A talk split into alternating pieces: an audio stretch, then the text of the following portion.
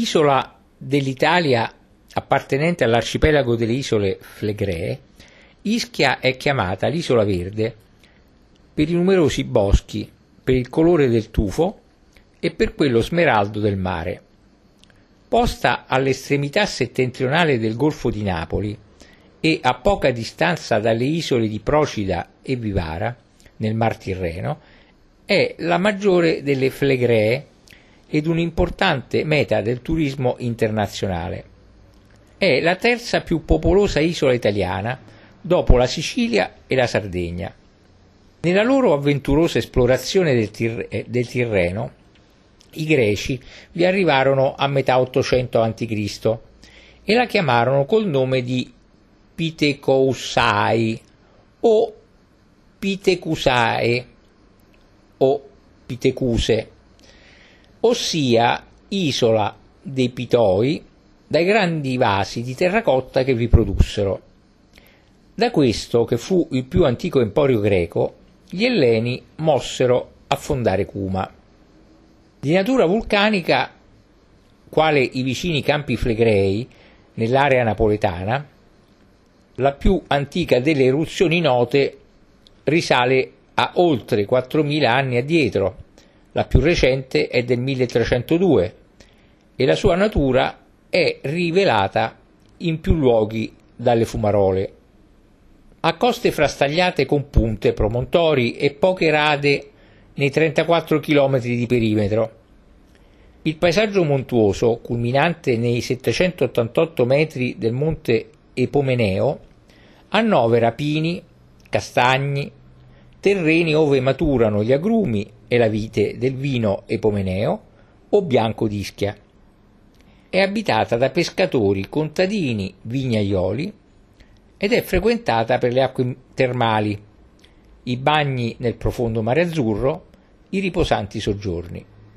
Secondo lo storico greco Senagora, il nome deriverebbe da Pitekos, scimmia, che alluderebbe al mito dei Cercopi, abitanti delle isole Flegree trasformati da Zeus in cercopitechi. Mentre Plinio il Vecchio, scrittore naturalista, filosofo naturalista romano, nella sua Naturalis Historie fa invece derivare il nome da Pitos, anfora, teoria suffragata da ritrovamenti archeologici che testimoniano la produzione greco-italica di ceramiche e in particolare di anfore da vino nell'isola e nel Golfo di Napoli. I latini, a loro volta, chiamarono l'isola di Ischia Pitecusa, nome che da tradizione deriva dal greco pitos, vaso, cioè l'isola dei vasai. È stato anche proposto che il nome descriva una caratteristica dell'isola, la ricchezza di pinete. Infatti, Pitueois significa ricco di pini, Pituis pigna, Pissa e Pitta resina, termini descrittivi che significherebbero dunque isola della resina, un'importante sostanza usata, tra l'altro, per rendere impermeabili i vasi vinari. L'espressione insula visca, con l'aggettivo greco vixos, appiccicoso, con la consueta caduta della V iniziale, fornirebbe una probabile origine del moderno isola d'Ischia. Tra l'altro, ai piedi del Vesuvio, coperto di pini, il nome popolare di Ercolano era resina, forse reminiscenza di un antico mercato di questo prodotto, similmente al toponimo Pizzo in Calabria, da dove proveniva la resina migliore, la pece brettia, ottenuta dai pini della vicina Sila. I latini utilizzarono anche il nome di Aenaria o Enaria, legato alle officine metallurgiche da Aenus o Enus, che vuol dire metallo, localizzate sulla costa orientale dell'isola, sotto il castello.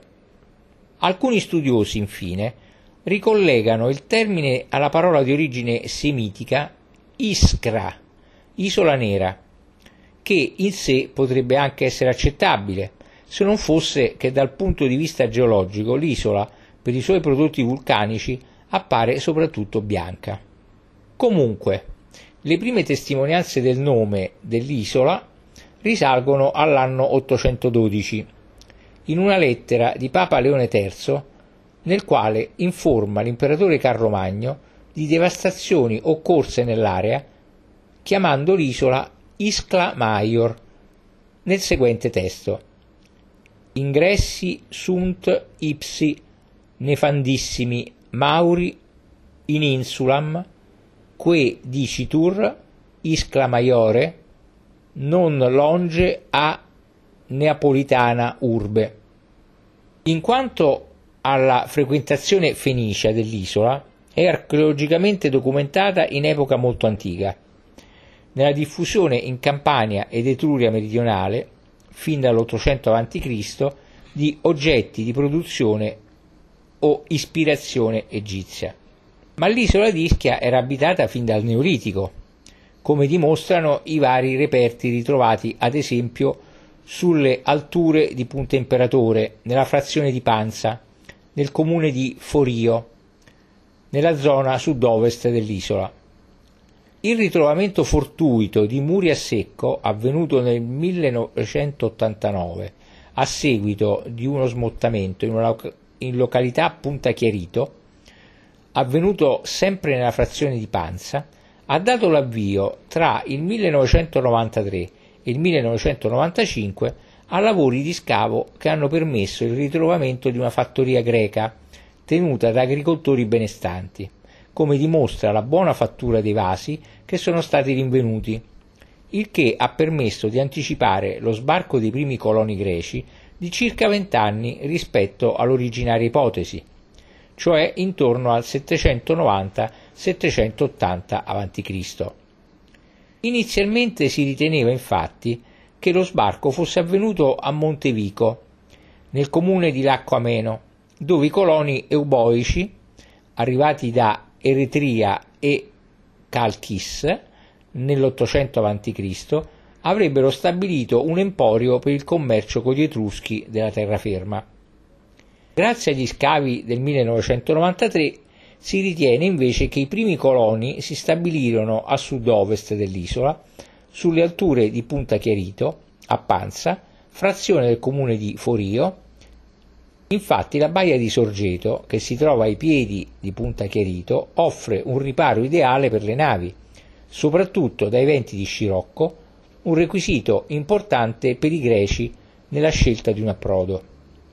A vent'anni circa dall'originario sbarco, poi, colonizzata buona parte dell'isola, venne fondata la colonia di Pitecusa, il cui centro principale sarà però sulle alture di Montevico, nella zona nord dell'isola, prospicente il continente, in modo da avere un più rapido scambio con la terraferma. Con il suo porto, la colonia fece fortuna grazie al commercio del ferro con il resto dell'Italia. Nel periodo di massimo splendore contava circa 10.000 abitanti. Nel 1953, nella necropoli di San Montano, all'Acqua Ameno, l'archeologo tedesco Giorgio Buchner ritrovò la famosa coppa di Nestore, risalente al 725 a.C. circa, sul quale c'è una scritta con andamento da destra a sinistra, che costituisce il più antico esempio pervenutoci di poesia scritta in lingua greca. E così recita. Io sono la bella coppa di Nestore. Chi berrà da questa coppa subito lo prenderà il desiderio di Afrodite dalla bella corona. Tornando all'orografia dell'isola, erroneamente si pensa al monte Epomene- Epomeneo come ad un vulcano, sebbene non abbia alcuna caratteristica vulcanica. Il vulcanismo insulare, infatti, è particolarmente diffuso in corrispondenza delle fratture che bordano il monte Epomeo. Probabilmente l'errata idea deriva anche da Strabone, geografo, storico e filosofo greco, che riporta a sua volta quanto dice Timeo, storico greco del 400 a.C., a proposito di un maremoto verificatosi ad Ischia poco prima del suo tempo, in seguito all'attività vulcanica dell'Epomeo. Il mare era retrocesso per tre stadi. In seguito si era rivolto ancora indietro e il suo riflusso aveva sommerso l'isola. Quelli che abitavano sul continente fuggirono dalla costa verso l'interno della Campania. Non per niente, Cuma, non distante da quella costa, in greco significa onda. L'attività vulcanica a Ischia è stata generalmente caratterizzata da eruzioni non molto consistenti e a grande distanza di tempo. Dopo le eruzioni in epoca greca e romana, l'ultima avvenuta nel 1302 nel settore orientale dell'isola, con una breve colata nota come Arso, giunta fino al mare. L'attività vulcanica continua e sotterranea produce le famose acque termali dell'isola d'Ischia, che sono ben conosciute ed utilizzate fin dall'antichità. La sua natura vulcanica rende Ischia uno dei maggiori centri termali d'Europa le acque termali ischitane sono alcaline. Già i primi coloni greci e euboici, provenienti dall'Eubea, isola dell'Egeo, nell'Ottocento a.C., come dimostrano i numerosi reperti archeologici rinvenuti nel sito di Pitecusa e conservati presso il Museo archeologico di Villa Arbusto all'Acqua Meno, apprezzavano ed usavano le acque delle sorgenti termali dell'isola per ritemprare lo spirito ed il corpo e come rimedio per la guarigione dei postumi di ferite di guerra in epoca preantibiotica, attribuendo alle acque e ai vapori che sgorgano dalla terra poteri soprannaturali. Non a caso, presso ogni località termale sorgevano templi dedicati a divinità come quelle di Apollo a Delfi. Ancora una volta è Strabone, storico e geografo greco, a citare nella sua monumentale opera geografica l'isola di Ischia e le virtù delle sue sorgenti termali. Se i greci furono i primi popoli a conoscere i poteri delle acque termali, i romani le esaltarono come strumento di cura e relax attraverso la realizzazione di terme pubbliche ed utilizzarono sicuramente e proficuamente le numerose sorgenti dell'isola, come dimostrano le tavolette votive rinvenute presso la sorgente di Nitrodi a Barano d'Ischia, dove sorgeva un tempietto dedicato ad Apollo e alle ninfe Nitrodie, custodi delle acque. Nell'isola non sono state rinvenute, tra l'altro, come a Roma e in altri centri termali dell'antichità, imponenti vestigia di edifici termali, probabilmente perché distrutte dalle eruzioni vulcaniche e dai terremoti. Il declino della potenza di Roma coincise con l'abbandono dell'uso dei balnea anche ad Ischia. Non ci sono, infatti, tracce dell'uso delle acque nel Medioevo. Terme e termalismo si riprende attivamente a parlare nel Rinascimento ed un impulso decisivo alla moderna medicina termale venne dato da Giulio Iasolino, un medico calabrese, docente presso l'Università di Napoli, che verso la fine del 1500, affascinato dal clima e dai fenomeni di vulcanismo secondario, fumarole ed acque termali, intuendo le potenzialità terapeutiche del mezzo termale, effettuò un meticoloso censimento delle sorgenti dell'isola, offrendo per la prima volta la mappatura della ricchezza idrogeologica del territorio isolano, individuandone la composizione delle acque e compiendone dettagliate osservazioni circa gli effetti di ognuna su numerose patologie che affliggevano i suoi contemporanei. Ad esempio, nel descrivere la sorgente del Castiglione, una delle più famose dell'epoca, Iasolino esprime così tutto il suo entusiasmo per le acque termali. Noi, ogni dì vediamo operazioni e virtù di quest'acqua così meravigliose e stupende che veramente bisogna credere essere data dal cielo per la salute degli uomini.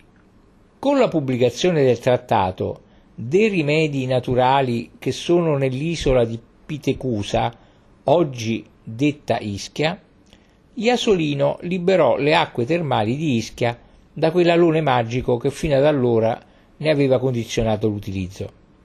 Dopo le esperienze di Iasolino, agli inizi del 1600, considerando che molte guarigioni si, ottene- guarigioni si ottenevano con l'uso dei bagni termali e che le cure di Adischia, abbastanza costose, potevano permettersene solo nobili e ricchi borghesi, un gruppo di nobili filantropi napoletani fece edificare nel comune di Casamicciola il Pio Monte della Misericordia, lo stabilimento termale più grande d'Europa per l'epoca per permettere anche a chi non aveva adeguate possibilità economiche di godere delle qualità terapeutiche delle locali acque termali.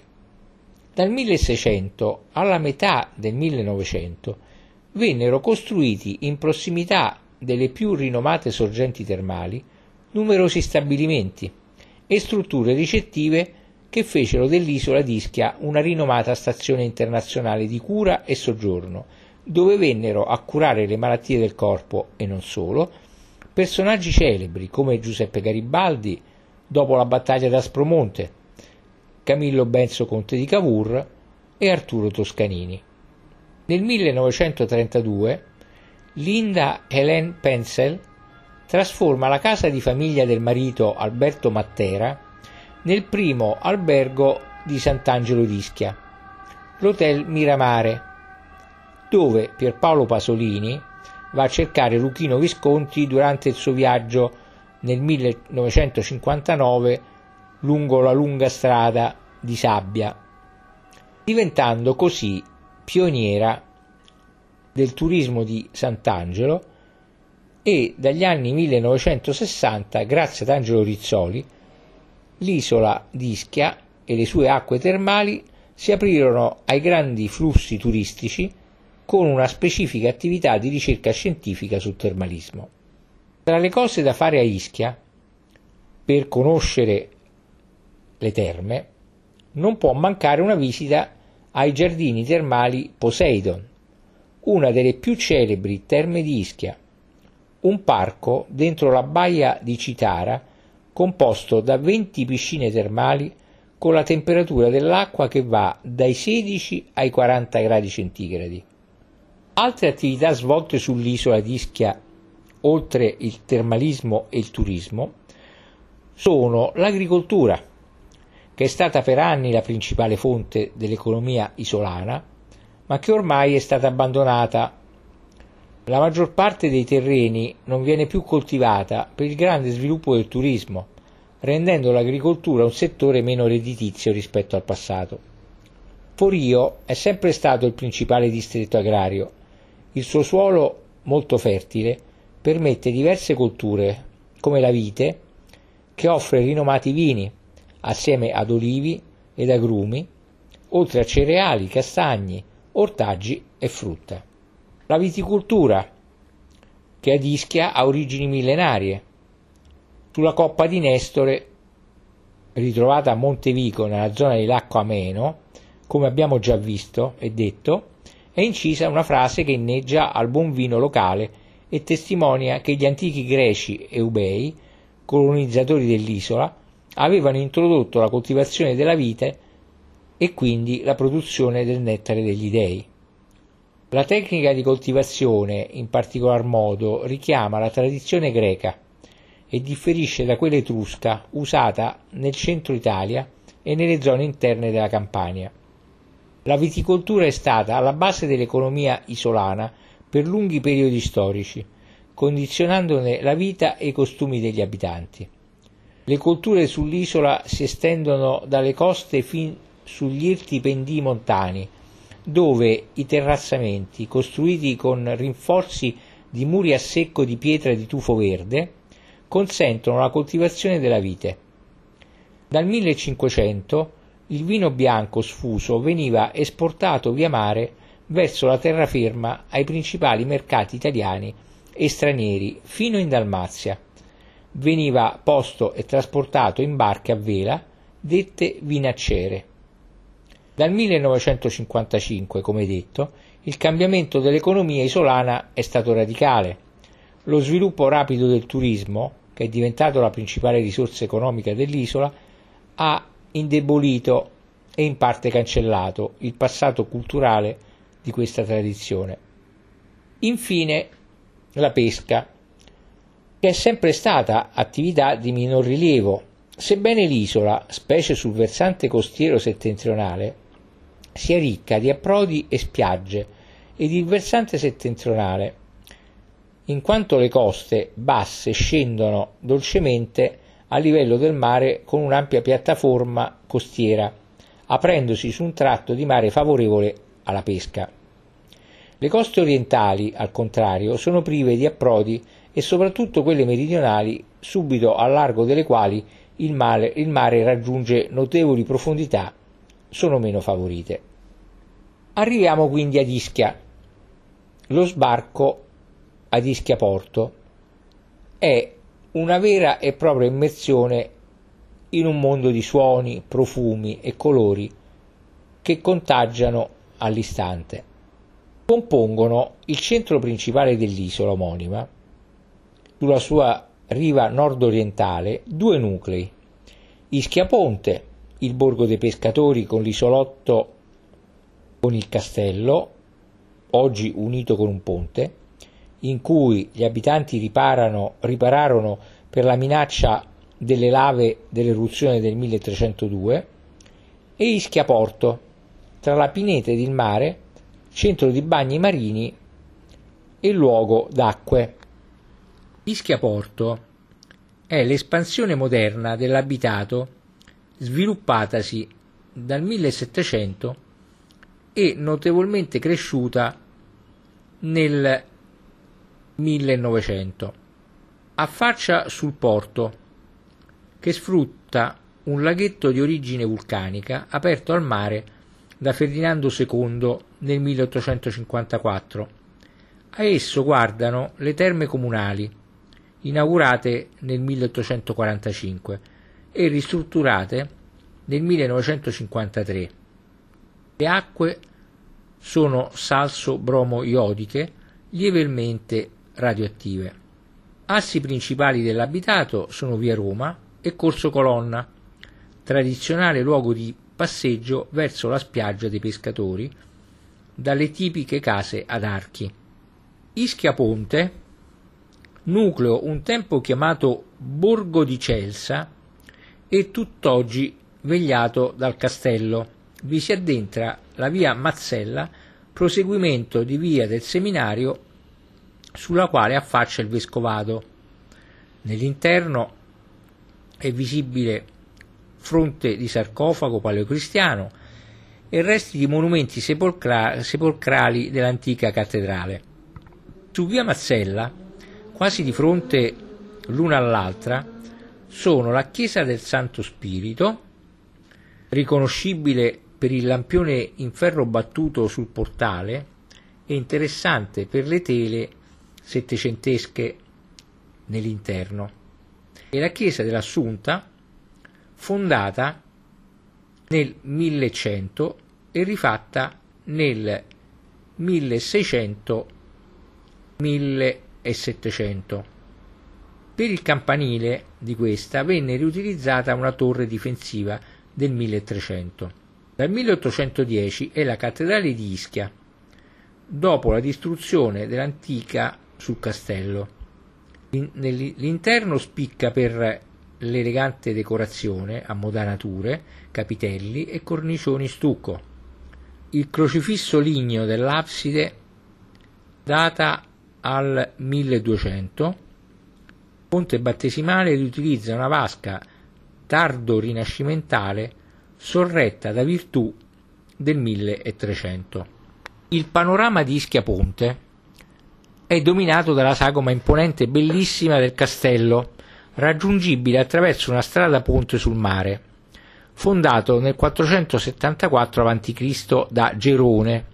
Il castello ha una storia affascinante e ha ospitato alcuni fra gli artisti più importanti del Rinascimento italiano, come Michelangelo e Ludovico Ariosto.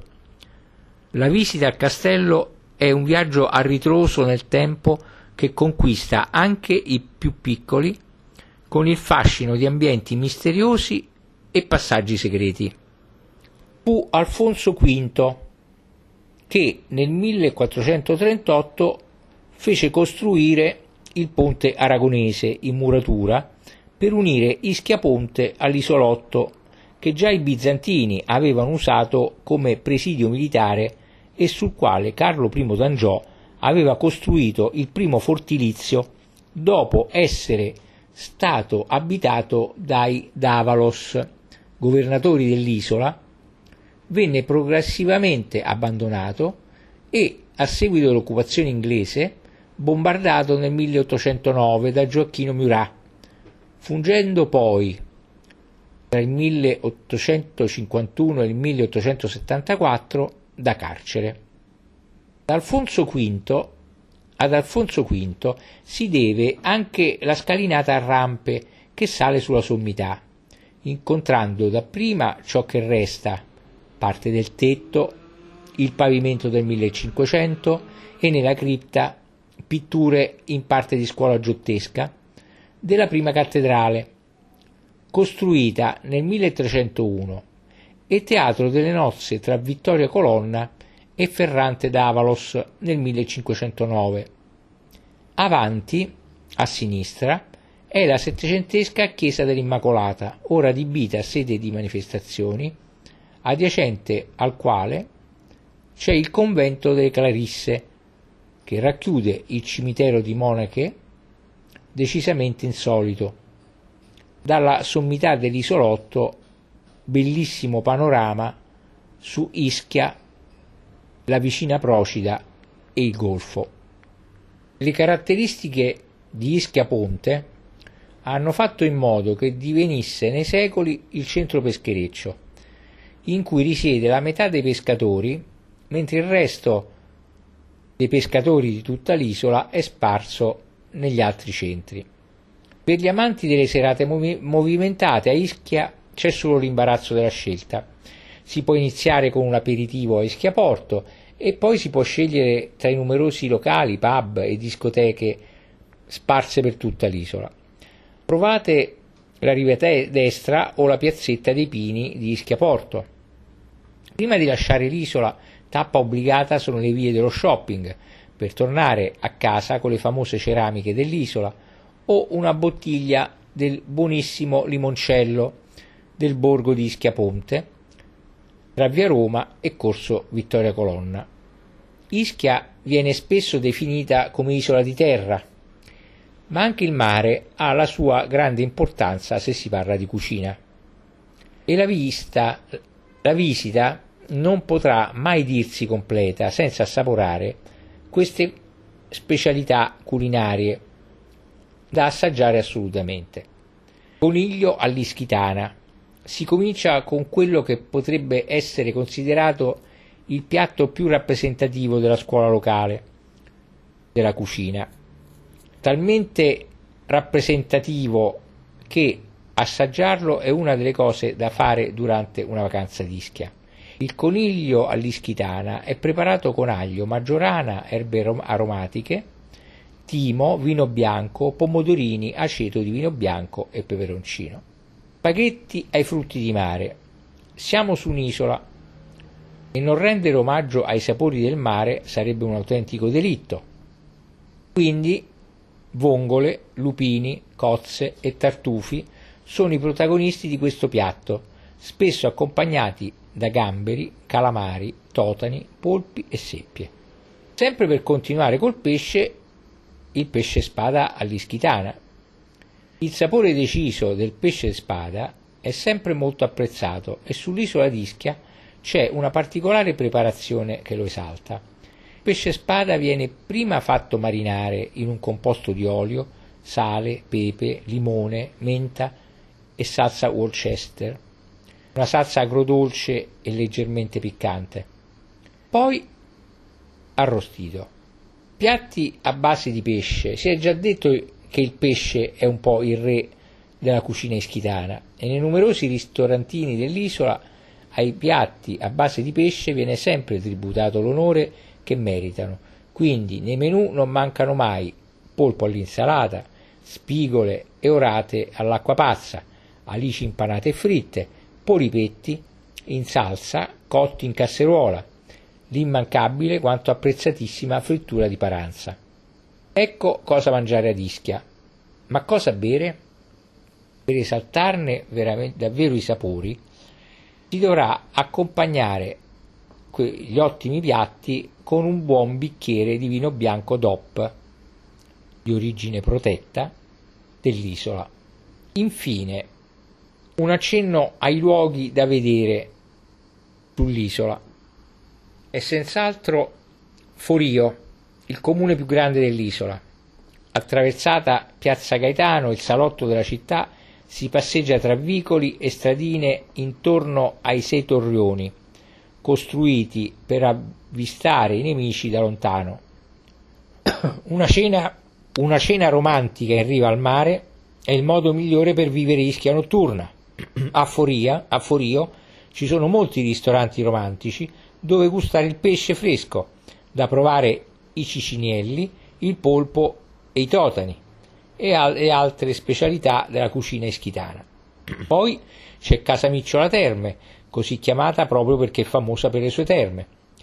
L'acqua Meno, seconda tappa consigliata dove fu fondata la prima colonia della Magna Grecia, per entrare a stretto contatto con la cultura e le tradizioni ischitane, si deve visitare Sant'Angelo, uno dei più bei posti di Ischia, con un isolotto alto 106 metri e collegato all'isola di Ischia da un istmo lungo 120 metri. Queste località saranno raccontate in altri podcast.